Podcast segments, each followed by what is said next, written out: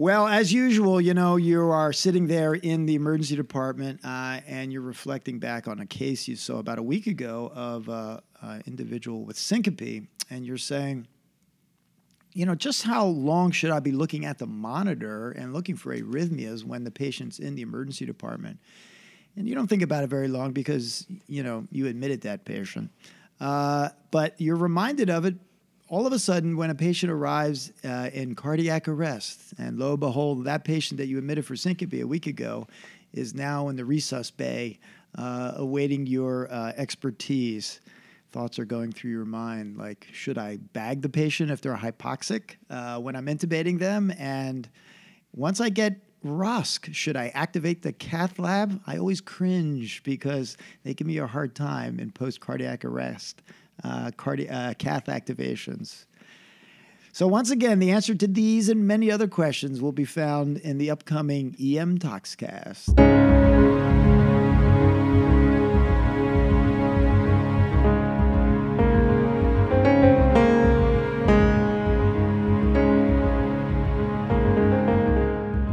So, welcome to Emergency Medicine uh, Journal Club for April 2019 uh, and EM Toxcast. Uh, as usual, I'm joined by Ernie Lieber, our program director, and Ed Ramaska, our former program director.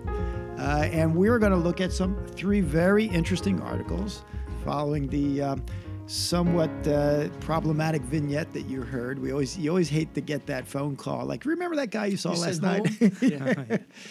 But uh, we only throw that out there for uh, to sort of knit the podcast together. So, our first article is going to be duration of electrocardiographic monitoring of ED patients with syncope. Ed, you're going to talk about this. I, uh, I, I, when I first saw this article, I thought, oh, this is going to be a a grind to get through it. But then, as I reflected on it, I thought this is really, really fascinating stuff. So, why don't you tell us more about it? And I want you to know I did have to do some prep for this article because I always like to mention the author's name. Okay. And I don't know if you've noticed the first author's name, but I hope I get this right and don't destroy it. But it's Dr. Thirugana Sambandamurthy. Uh, Thiraganda Sambandamurthy. Yes. That was excellent. That First was- name Venkatesh. So I hope I got that right. I and think you got it right. And I didn't destroy it too badly from the Ottawa Hospital Research Center. And this is a really recent article, just came out in circulation in March of uh, 2019. Mm-hmm. So as you say, um, th- syncope has evolved, I know, since I was a resident. Um, when I was a resident, virtually every syncope got admitted unless you were really young and it Indeed. was obviously vasovagal. And then over the course of time, we've had San Francisco syncope rules, which never panned out, and different people have had different guidelines and things. And so, um, this gentleman here has apparently been working on syncope for a while up in Canada and came up with something called the Canadian Syncope Risk Score. And this is actually a, um, a, spree- a pre-specified sub-analysis of the original study they did looking at that. To, they wanted to figure out the time to the occurrence of serious arrhythmias based on their risk score and to provide us some guidance uh, about the duration and location of cardiac monitoring. So this was done in adults um, greater than 16 years old who had syncope within the last 24 hours in six large Canadian EDs. They excluded people who had either major trauma or they couldn't get an accurate history. So it really is within all comers. And it's, I, I think it, you're right. It's a really good study that hopefully gives us some guidance. So, um, the patients they had look like, I think, a lot like our patients. Uh, if you look at table one, the baseline characteristics, um, the mean age was like 53 years old. They were about half and half males and females. Almost two thirds of them arrived by ambulance. So these are really sick people. You know, about a third of them or so had hypertension. About a fifth of them had various cardiac issues. 10% had diabetes. And a lot of them got a big workup. I mean, 95% of them got EKGs, 85% got labs, and about 12% of them or so was ad- were admitted. So it really does seem like a good syncope population, something that we could generalize to our practice. Right. So they wound up screening almost 15,000 people, and about half of them were potentially eligible. Um, they wound up including like uh, just about 5,700 in their in their final thing and in, in their final cohort. 12% of them had a serious underlying condition. And that's sort of, I think, um, comports with my experience. I mean, you see a lot of people with syncope, and there's a small percentage that have something bad, and the rest of them, you're like, ah, what do I do with them? So, um, they, you know, they divided these people up into the uh, with the um, Canadian syncope risk score, and interestingly, they found that the risks actually did go along with their risk scores.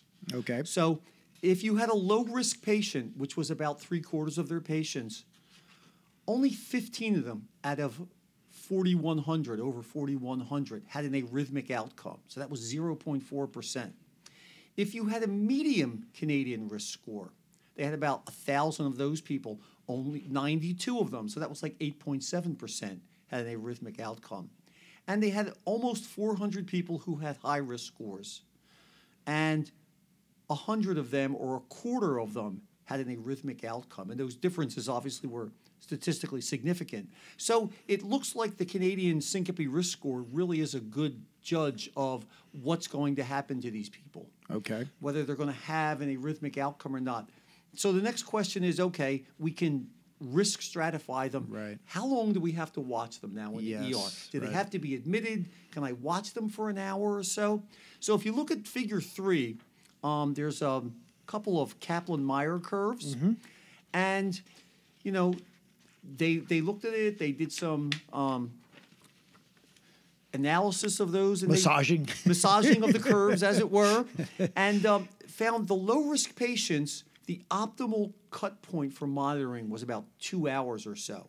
And that identified about half the arrhythmic um, outcomes or so. So if you're looking at a low risk patient, you observe them for two hours.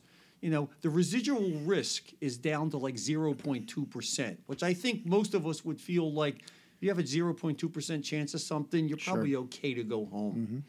Um, if you look at the medium and high risk patients, they found that if you observe them for six hours, that was the optimum point for monitoring them. And again, you know, about that identified about half the arrhythmic outcomes. And so the residual risk there was like 4.4%. And those then now you can make a decision like, you know, if they're medium risk, maybe they can go home. And if you maybe if they're high risk, I will admit them. And you know, how long to admit them for? I mean, most of their arrhythmias showed up within the first 15 days. That helps, I think, the cardiologists and the primary care physicians for how long do I put these people on the Holter monitor? I keep them on the Holter monitor for a whole month or something like that. You can do things. So I think at least for us, it's a really useful study because it gives us some guidance about how long to watch these people for. Now, as in any study, there are some problems. I mean, you know, um, they about a fifth of their potentially eligible patients were not enrolled because of various reasons, and you know, not everybody had an EKG or a lab. But let's face it, there's probably people that we all do that with who are, have obvious causes for fainting and things like that. They lost about six percent uh, to- for follow up, but otherwise, I mean, I think it's a pretty good study. Um, urban Canadian hospitals, I you know, I don't know how much that uh, you know, is the same as Center City, Philadelphia, or West Philadelphia, but. As I said in the beginning, I mean the baseline characteristics. These were some sick people that Yeah. have diseases just like ours. So I think this is a really good study that um, can cer- certainly inform our practice of what we're going to do with these syncope patients. Yeah, I found it very fascinating because um, there was a there was a time where um, you know you would have to go when a patient had syncope and you'd be watching them in the emergency department. You would go to the telemetry monitor and go through stacks and Right. stacks of printout to see if they had maybe a couple episodes of V-tach or something. Um, now, of course, you can just go. It's all banked, and you go and um, you know look at it and sort of like do the rewind, and they'll actually alert you uh, to when a patient is having arrhythmias. What's fascinating to me is that a lot of residents and nurses don't do that now. Like you have a syncope patient, and uh, we feel like the the the two minutes that we're in the room examining them, if nothing is visible on the monitor, we're like, well, I didn't see anything that would cause that arrhythmia. So for me, this I think should inform uh, our practice in the sense that, um, for sure, the few minutes that you're looking at the monitor or the however many seconds the EKG is is not sufficient, even in a low risk patient. Right. You know, somebody you should be looking have have some kind of a way of observing the the uh, trace uh, on a telemetry way at least for a couple hours, and as they say, for moderate to high risk patients, even longer. So now, having said, if you do that, yeah, wow, it seems exceedingly safe to um, have a, a low risk syncope patient only be in the ED for a couple hours, make sure that nothing untoward was going on on the trace, uh, and I think this is provides you good data uh, for that practice. Yeah, I feel the same. I, th- I think you know one, make sure that your syncope, syncope patients are on the monitor. Yeah. I Can't tell you how many times you know you come in for syncope, you go in there, there's no monitor, or maybe they were put on and the patient pulled out because they had to go to the bathroom, Yes, and no one right. ever puts them back on. Right. So you know, make sure they're on the monitor first of all. And then, uh, you know, maybe before discharge, if you have a patient want to discharge, yeah, go back and look at that monitor strip, Mm-hmm. um, or you know, the the the at least the telemetry monitor. You can go back for a couple hours Right. and make sure there was nothing abnormal Mm-hmm. See if there's there. any events. Yeah, yeah. Right. Yeah. And I, I really like that though. In that low risk group, there were zero deaths. There were no ventricular arrhythmias uh, uh, detected. So Mm-hmm. that makes you feel pretty good about the, you know uh, discharging these you know at least Yeah. these you know real low risk patients. Mm-hmm. I think we're finally getting a good algorithm for syncope because syncope has been so wishy-washy for so long about We you did not have a lot of confidence uh, discharging patients with syncope uh, many years ago. You're 100% right because of this, the fear that there was a malignant etiology to it, um, and uh, I think we're, I think that practice certainly has uh, greatly, greatly changed. Um, I would say now it's um, when I admit a patient with syncope, I have a pretty solid idea what I'm concerned about, not the what we used to do is like, Mom, you syncopized. I'm not. You could have had a V-tach. How do I know? We're like, well, now we have these these Yeah. these risk levels that we have a very good sense of who's having V-tach Yeah. and who's not. No, it's nice to have a, a, a risk stratification tool like this. So that- Yeah. and I think it also helps us as teachers when you're talking to the residents because syncope can be such a complex subject. It seems like such a simple thing, but it's really not. And it gives the residents some structure about how to evaluate these Yes. patients and what they need to look for and what history they need to get and things like that. Yeah, the resident, the trainees get frustrated when um, they try, the, the, they evaluate a patient, they present the case to you, and then you reevaluate the patient, and then you come up with, uh, let's say, a um, uh, a more experienced approach, uh, but they can't quantify. You can't quantify for them why it is that you are concerned. So it helps you when you teach as well Yeah. to say like, all right, like here's a risk stratification. My gestalt of this patient was that they needed an admission. Uh, here's where the gestalt uh, derives from the Right, actual risk right. Stratification. And I encourage a lot of residents to, you know, use MD Calc or something to get these score systems because I was just going to say that I, I haven't looked. I probably should have, but I hope this is on MD Calc. It is. Oh, did Oh, you is it on I, I pulled it up last night. Just Okay, last night I okay, had a syncope good. I- patient. I ended up admitting, but yeah, I had the resident over. We went went uh, Yes. pulled up MD Calc, ran through the score, and it was you know kind of between moderate to high. There you go. Got admitted, and uh, the resident had, had did have a funny comment. He said, "Why are all these rules Canadian?" I said, "Oh, they just have a, a big group that likes to make rules. I don't know." Yeah. uh, well, the the I the think it all started with Ian Stiell and his group. they that- have they access just- to bigger databases. Yeah. yeah, that's it's their that's the health thing. And so, and their health system is very focused on uh, the efficient delivery of healthcare. Um, and they have a relatively closed population. They have universal health care, and everybody gets Right. Everybody's in the system, so Right. They don't lose people. Yeah, they can do things like, you know, all the asthma studies that showed that if you don't refill your inhaled steroid, you're likely to have a horrible exacerbation was because they have complete access to pharmacy databases, you know. Yeah. So So yes, really good um, clinical risk score here. These, the residents should uh, feel free to look this up on MD Calc. And Yeah. Come to us and say, I got a low risk syncope here. I'm just going to watch them, and then if everything's okay after two hours, they're out of here. It's like Okay, that would be good. and then maybe it wouldn't lead to the issue we're going to have with our next patient. Yeah, so uh, so that patient that, that that you admitted two weeks ago that you felt like oh there was high risk syncope. Turns out it was pretty high risk, and uh, you know the patient arrives and you have to decide that um, you know how you're going to go about intubating the patient and. Um, there is a, been a lot of chatter about our next article, which is bag mask ventilation during tracheal intubation of critically ill adults. It came out in February. Um, a lot of lot of talk about it, a lot of anticipation about it as well, because there had I think there is an element of sort of um, purism going on when it comes to rapid sequence intubation and not uh, ventilating a patient because of risk of gastric contents being aspirated. But anyway, the study was 401 patients enrolled, um, and they put the patients into two groups a bag mask ventilation group uh, and a no ventilation group uh, as part of uh, their, uh, uh, evalu- their trial.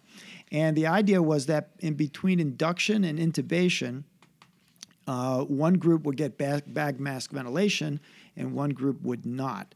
Uh, and uh, they really focused on the uh, their primary outcomes, which were uh, hypoxia, uh, mild hypoxia, and severe hypoxia, and then evidence of um, evidence of aspiration, such as a witnessed aspiration on the intubation, uh, or opacity on a chest uh, x ray 48 hours after tracheal intubation.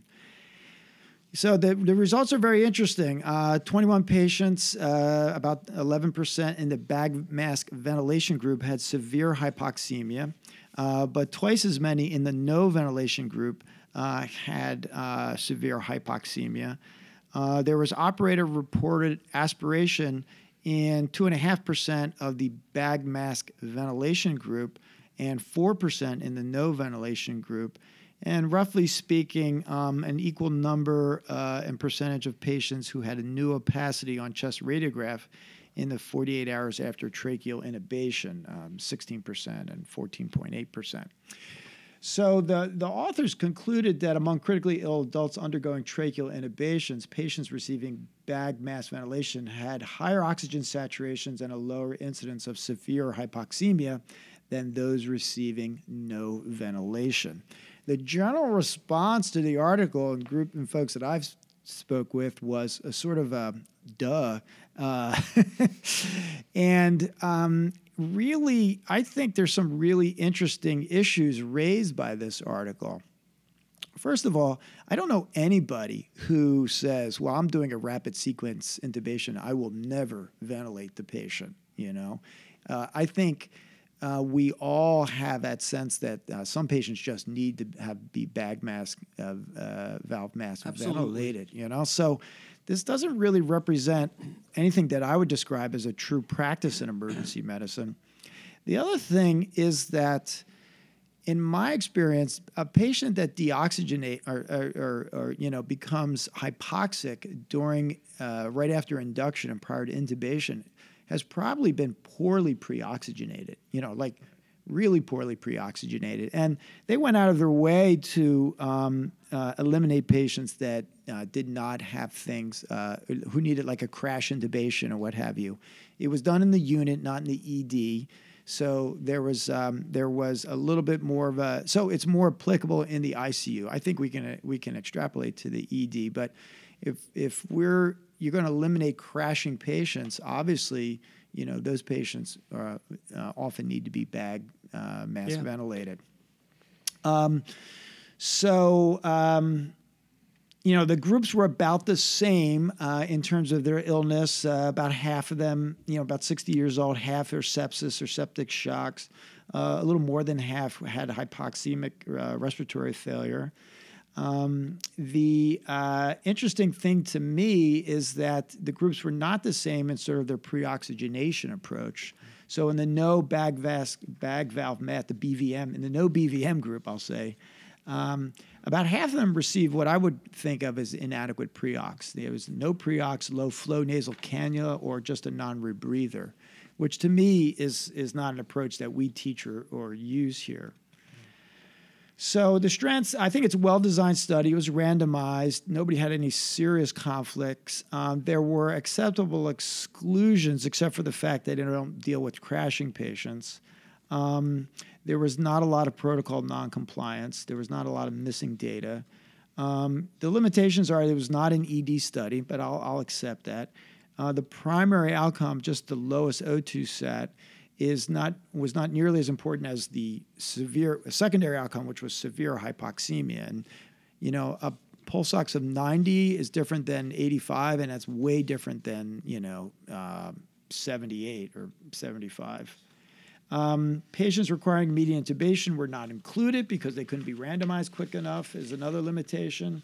Um, uh, if you're, I think there had to be some bias because if you're in a in a study called the Prevent study, Yeah, yeah. you're you're you're probably going like, oh, I wonder if we're preventing hypoxemia.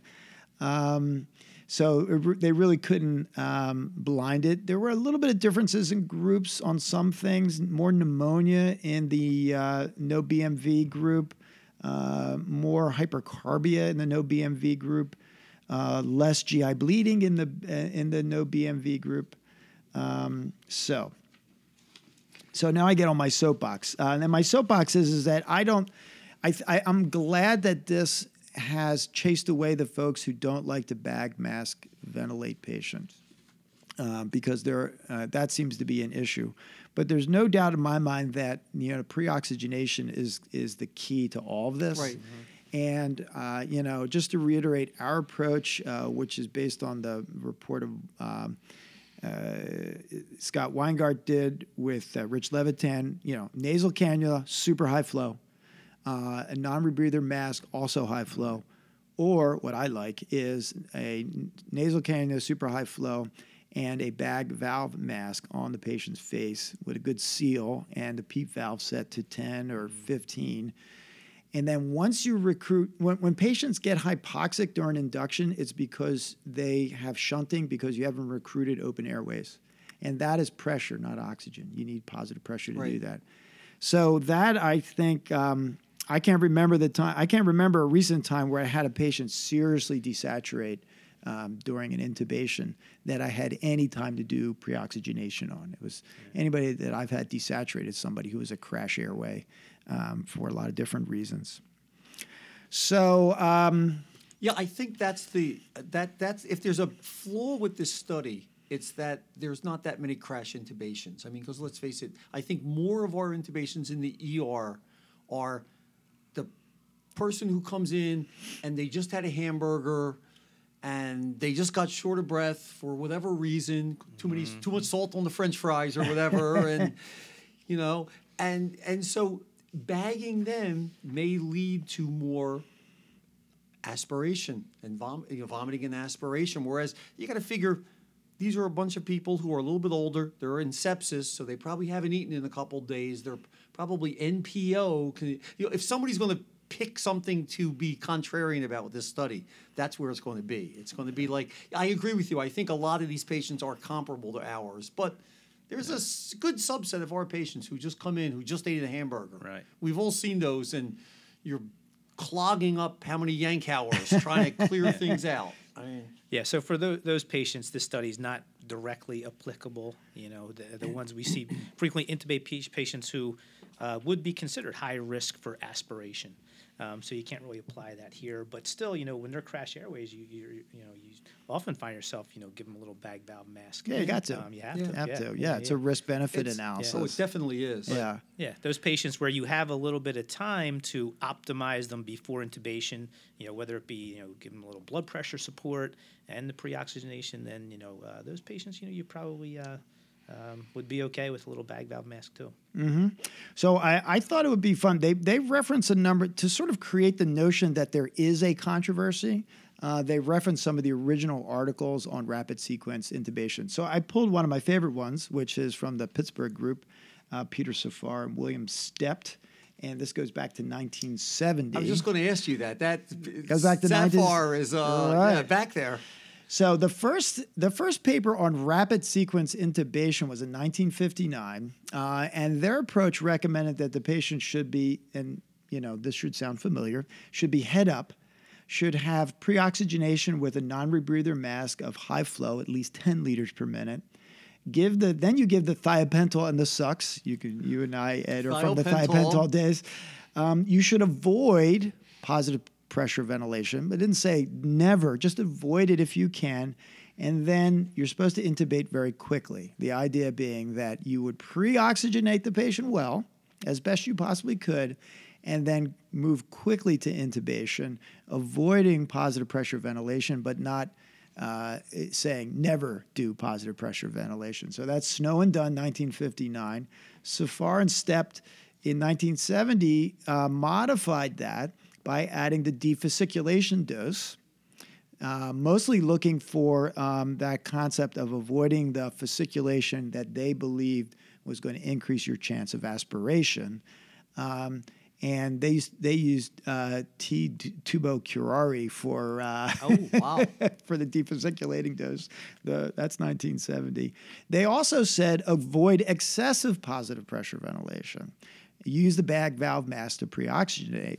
Um, now, oddly enough, they said if the patient was unconscious, skip the thiopental, which I don't think we would we would do now. But um, I think it's important to realize that this notion that rapid sequence intubation is a no bag mask ventilation scenario uh, is incorrect. It was it's always been that it's a risk benefit, and um, you should never let the patient get hypoxic for want of a little risk of distending the stomach. Um, you know, the Sellick maneuver was was put to get was like the late 60s, uh, and that was supposed to be done to prevent uh, ventilating the stomach uh, during intubation. You know, and um, I think, and, and that maneuver over the years has proven difficult for people to learn how to do, just like bag mask ventilating is difficult Yeah. for people to learn how to do.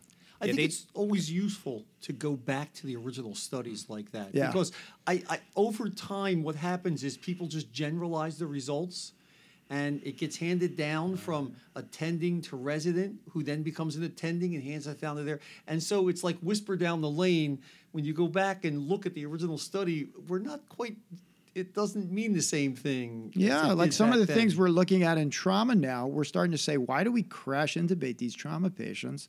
Um, you know, with just sucks and etomidate. Why aren't why aren't we go? Why aren't we doing what we know to do, which is give them a defasciculating dose and take that extra three minutes to pre-ox and, and you know, sure, okay, if it's like get the tube in so we can get to the OR. Uh, great, but uh, some of these things are done for you know just altered mental status and what Yeah. have you. So Yeah, some of these things that become dogma when you go back and look at why it doesn't really, uh, you know, uh, there's no real good reason behind it. Yeah. So, so Yeah, yeah. So, um, so I, I think it's easy to just make the mistake of that a rapid sequence means never bag mass ventilate. And this paper, I think, hopefully un, undoes that thinking for people. Um, if the patient needs oxygen, give them give it Right. to them. Yeah. and try to avoid putting it in the stomach. Yeah, Like you said, the good, good bag mask ventilation. There's a technique to it. Like you said, you're not going to force, you know, you know, squeeze that bag as hard and as fast as you can. You know, they describe it using an oral airway, um, just enough uh, bag to get a little chest rise. You know, you don't- you don't- Exactly. You know, so uh, slow, yeah. uh, low pressure, but keep the PEEP valve going. PEEP, Exactly, Put the with PEEP valve PEEP. on because the positive pressure is the key, right? And so no PEEP valve and just squeezing it as hard and fast as you can. Right. No yeah. bueno. Then So- you might be filling up the stuff. So, a piece of advice to all those future interns out there who may or may not be listening when you do your anesthesia rotation, yeah, the tube is sexy, and that's what everybody wants to do, but uh, maybe once ask them if you can try ventilating somebody and see how long you can actually do that. Well, you will uh, really truly impress the anesthetists uh, and our anesthesia attendings if you actually care to learn bag mask ventilation, and you'll impress every ED attending you, you meet as well because everybody. Um, uh, w- I've, I find very few of our residents have a hard time intubating. Uh, but even at the end in their third year, they're still uh, mastering the uh, Yeah. art of bag mask It's a, ventilation. it's a great skill to have, and you will need it sometime. Gosh, yeah. yeah, you, you'll save yourself if you have a good good bag mask technique. Absolutely. So, uh, all right. Well, we got the tube in. And we've resuscitated the And patient. the patient's resuscitated, and uh, you know, uh, it doesn't look like uh, there was any aspiration risk, so uh, we're going to pat ourselves on our back. So- um, and we do an EKG, and there is no STEMI. So what do we do, Ernie? I don't know. They they were just arrested. They have to go to cath lab, don't they? well, m- maybe not. That's the, Maybe that's this, uh, this third paper here. Maybe so, not. Yeah, this is the coronary angiography after cardiac arrest without ST segment elevation, the COACT trial for short. Um, this is also pretty recent, New England Journal, March 2019. It's out of the Netherlands by Lemkes et al. Um, a couple of the sponsors here it was the Netherlands Heart Institute, Biotronik, and AstraZeneca. So a couple company sponsors also, but they do you know make the point that uh, they weren't involved in the research, the writing of the manuscript, or, or anything of that nature. The usual disclaimer. Um, so the question they were asking. Um, in out of hospital cardiac arrest due to a shockable rhythm in patients who get successfully resuscitated is an immediate coronary angiography strategy better than a delayed strategy with respect to survival? Um, so, uh, for some of the background, you know, we know mortality for out of hospital cardiac arrest due to VF and pulseless VT can be high, reported as high as 40%. A lot of times, the cause of the arrest is unclear, but it, can, it is postulated a lot of it may be due to ischemic heart disease. Some report up to 70% may be due to ischemic heart disease. Uh, we know that uh, post ROSC patients who do have a STEMI should go to the cath lab. That's per US and European guidelines. Mm-hmm. But what do you do when there is no STEMI? Right. Um, so this trial this was a randomized, multi-center trial. 19 hospitals uh, that they were collecting data from. The providers, of course, were not blinded. You can't blind the cath lab attending, I guess, right? uh, The cath doesn't go well. Yeah, he's blind. no. If he's blind. yeah, there you go. yeah, it'll be bird box style, right? uh, so the inclusions it was out of hospital cardiac arrest, an initial initial shockable rhythm, and then unconsciousness after ROSC. Uh, you were excluded if you had a STEMI, if you were in shock, or if there was some other obvious non-cardiac cause. Uh, so as far as the, uh, the the methods here, so they had 552 patients that were randomized over three years uh, with cardiac arrest without STEMI. They were randomized kind of in a one to one fashion. Uh, there was uh, the immediate PCI group, usually had their intervention within about two hours. The delayed PCI group, it was about five days, 121 hours is what they report. The primary endpoint was a nice patient centered endpoint. It was survival at 90 days. Uh, they looked at a bunch of secondary endpoints, uh, but the endpoint, secondary endpoints that got the most attention uh, were the survival at 90 days with neurologic outcome that was good or mild to moderate disability, um, which is uh, pretty nicely patient centered too. Then uh, a couple of the other ones that got some attention was their time to targeted temperature management. Um, so there were sort of some of the things they looked at. And then as far as results, overall, they came out with no difference between delayed PCI versus immediate PCI. So you had 176 patients out of the two out of 273 in the immediate group were alive at 90 days. 178 out of 265 in the delayed group were alive at 90 days. So that was 64.5% versus 67.2%. So pretty even, no statistical difference between those uh, two groups. Um, some of the uh, the in the secondary parts of it, you know, and some of the criticisms were that um, their the rate of acute unstable lesions was pretty low, about 15% overall, Right. and only about 5% of the patients, and this is both groups, had an acute thrombotic occlusion. Um, so, so you had a low rate of real disease that could benefit from uh, from PCI. Uh, the other things uh, that people have been talking about are the targeted temperature management. In the delayed group, they got to uh, target temperature in about 4.7 hours. In the immediate PCI group, it was 5.4 hours. So going to cath, it takes you a little bit longer to get down to uh, to uh, a temp um, to cool the patient. Uh, uh, so those were some of the interesting things. You know, the limitations here uh, were just what we mentioned. Um, there was a low number of patients that actually had good disease um, that could benefit from PCI. So to show a real difference in the groups, you would have to have kind of a, a much larger uh, number of patients. Um, and then when you look at this endpoint of death, uh, even though this is a cardiac arrest, a lot of these patients die from neurologic issues. Um, you know, say up to 60% of the patients in the trial that died were a result of neurologic injury. Um, so death isn't always from the cardiac, uh, the cardiac cause. Um, as part of the article, then there was an editorial uh, by Abella and Gaieski. They're guys from UPenn down, the- Right, down yeah, the street here in Philadelphia, the Center for Resuscitation Management. And uh, they had a couple points um, that they, they were going to make. And one is just about the patient selection. Uh, so they say when you have a high prevalence of significant coronary disease, uh, more patients are going to benefit from cath. So you, when you try to differentiate, you want to take all comers, or do you want to be a little bit selective in, in your patients? If you're going to take patients with some known CAD, um, you know, previous uh, stents or something like that, you're going to have more benefit in those patients that go to cath. So maybe being a little bit more selective. And then the other point that we're making was just about the targeted temperature management. And uh, if you think that's a uh, an important thing to get the temperature, to get these patients cooled, then a delayed strategy may be okay. Um, so you know, do these patients need cath? So if you don't have, uh, they make. Money. I think if you don't have any other reason for this patient to have had a cardiac arrest, um, then a cath probably does need to be done, uh, but maybe not uh, not immediately. You know, if it's two or three in the morning, I don't think you have to fight with your cardiologist to come in when you don't have a STEMI on the EKG. Maybe you can get them cooled a little bit quicker. Um, and then good post resuscitation care is probably pretty critical.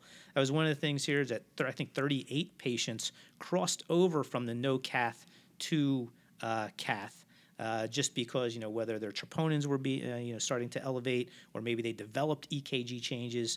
So uh, these patients need these you know good post resuscitation care, and uh, and then maybe you'll di- identify some patients that, that do need um, catheterization. Um, so I think this was overall a, a good study and pretty good evidence that uh, that your cardiologists don't have to run into uh, the emergency department and their cath lab in the middle of the night. Um, there's a couple other trials going on too that uh, kind of asking these same questions. Um, I, I'll just mention this because I kind of you know I like these uh, acronyms Yes, for you names. do. So there's one in Sweden, and uh, the name of that one is the Disco Trial. The Can't Disco wait Trial. for that, and can't wait for All the music that goes along with it. and then in Minnesota, there's a big group there that does a lot of this uh, um, um, uh, cardiac arrest uh, care, and they're, they're running an access trial, they're calling it. Um, so there's going to be more information coming out uh, within the next year or so, and um, hopefully maybe even answer this question uh, even a little bit uh, more. Yeah, that would be good because I think we did one of these observational trials in a previous journal club. And then we were all, you know, and it, it seemed to show that if you didn't have a STEMI, you should go to the cath lab. And I, I- know myself uh, calling up the cardiologist and saying, hey, yeah, but did you see that article that came out that says, and, but it was only an observational trial. And so there's always some bias in those things. I think this helps being a randomized trial. And then you're right, when those n- two new ones come out, that should hopefully give us a more definitive answer about do we need to wake up the cardiologist at two in the morning and tell him, get up, brush your teeth, get in the car, it's time to come in. Yeah, there's a there's a there's a whole team that comes along with a STEMI activation Yeah. that um, you do not want to rate, waste that resource. One thing that I've been doing um, and and been developed in a conversation with the cardiologist is that we'll get a post ROSC echo. Uh, and that if the echo shows wall motion abnormality, then that becomes an immediate cath person. And if it does not, then that is a maybe no cath person. This study, everybody got cathed. Right. Uh, and it was just immediate versus delayed. But in my mind, um, if you do, uh, if you can do a bedside ultrasound, for example, and you'll see uh, an isolated wall motion abnormality, not a global one, but an isolated one, uh, then that I will wake the um, if there's no STEMI, I will wake the uh, cardiologist up for that because I feel like I um, I'm spotting You have a something. reason. I have a good reason, and the cardiologists um, like that approach. They feel like that's going to be probably somebody that they're going to find something that they'll do something about uh, I think on that that's calf. probably the next step in this in this whole research, you know, of is risk stratifying people. I mean, we talk about risk stratifying syncope patients to start with. We need to somehow risk stratify these people who are at risk for having an occlusion and should go immediately to cath, and who are not, and we can sit on for a little while Right.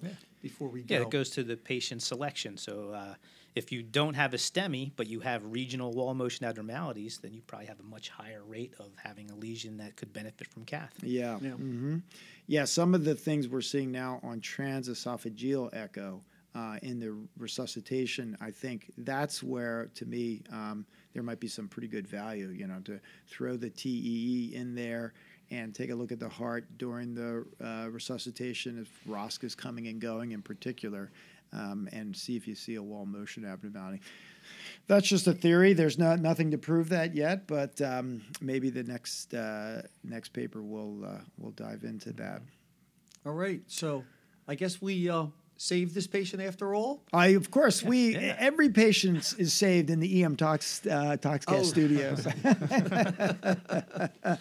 um, and um, we're going to go to the root cause analysis as to why we discharged the patient two the weeks ago. place.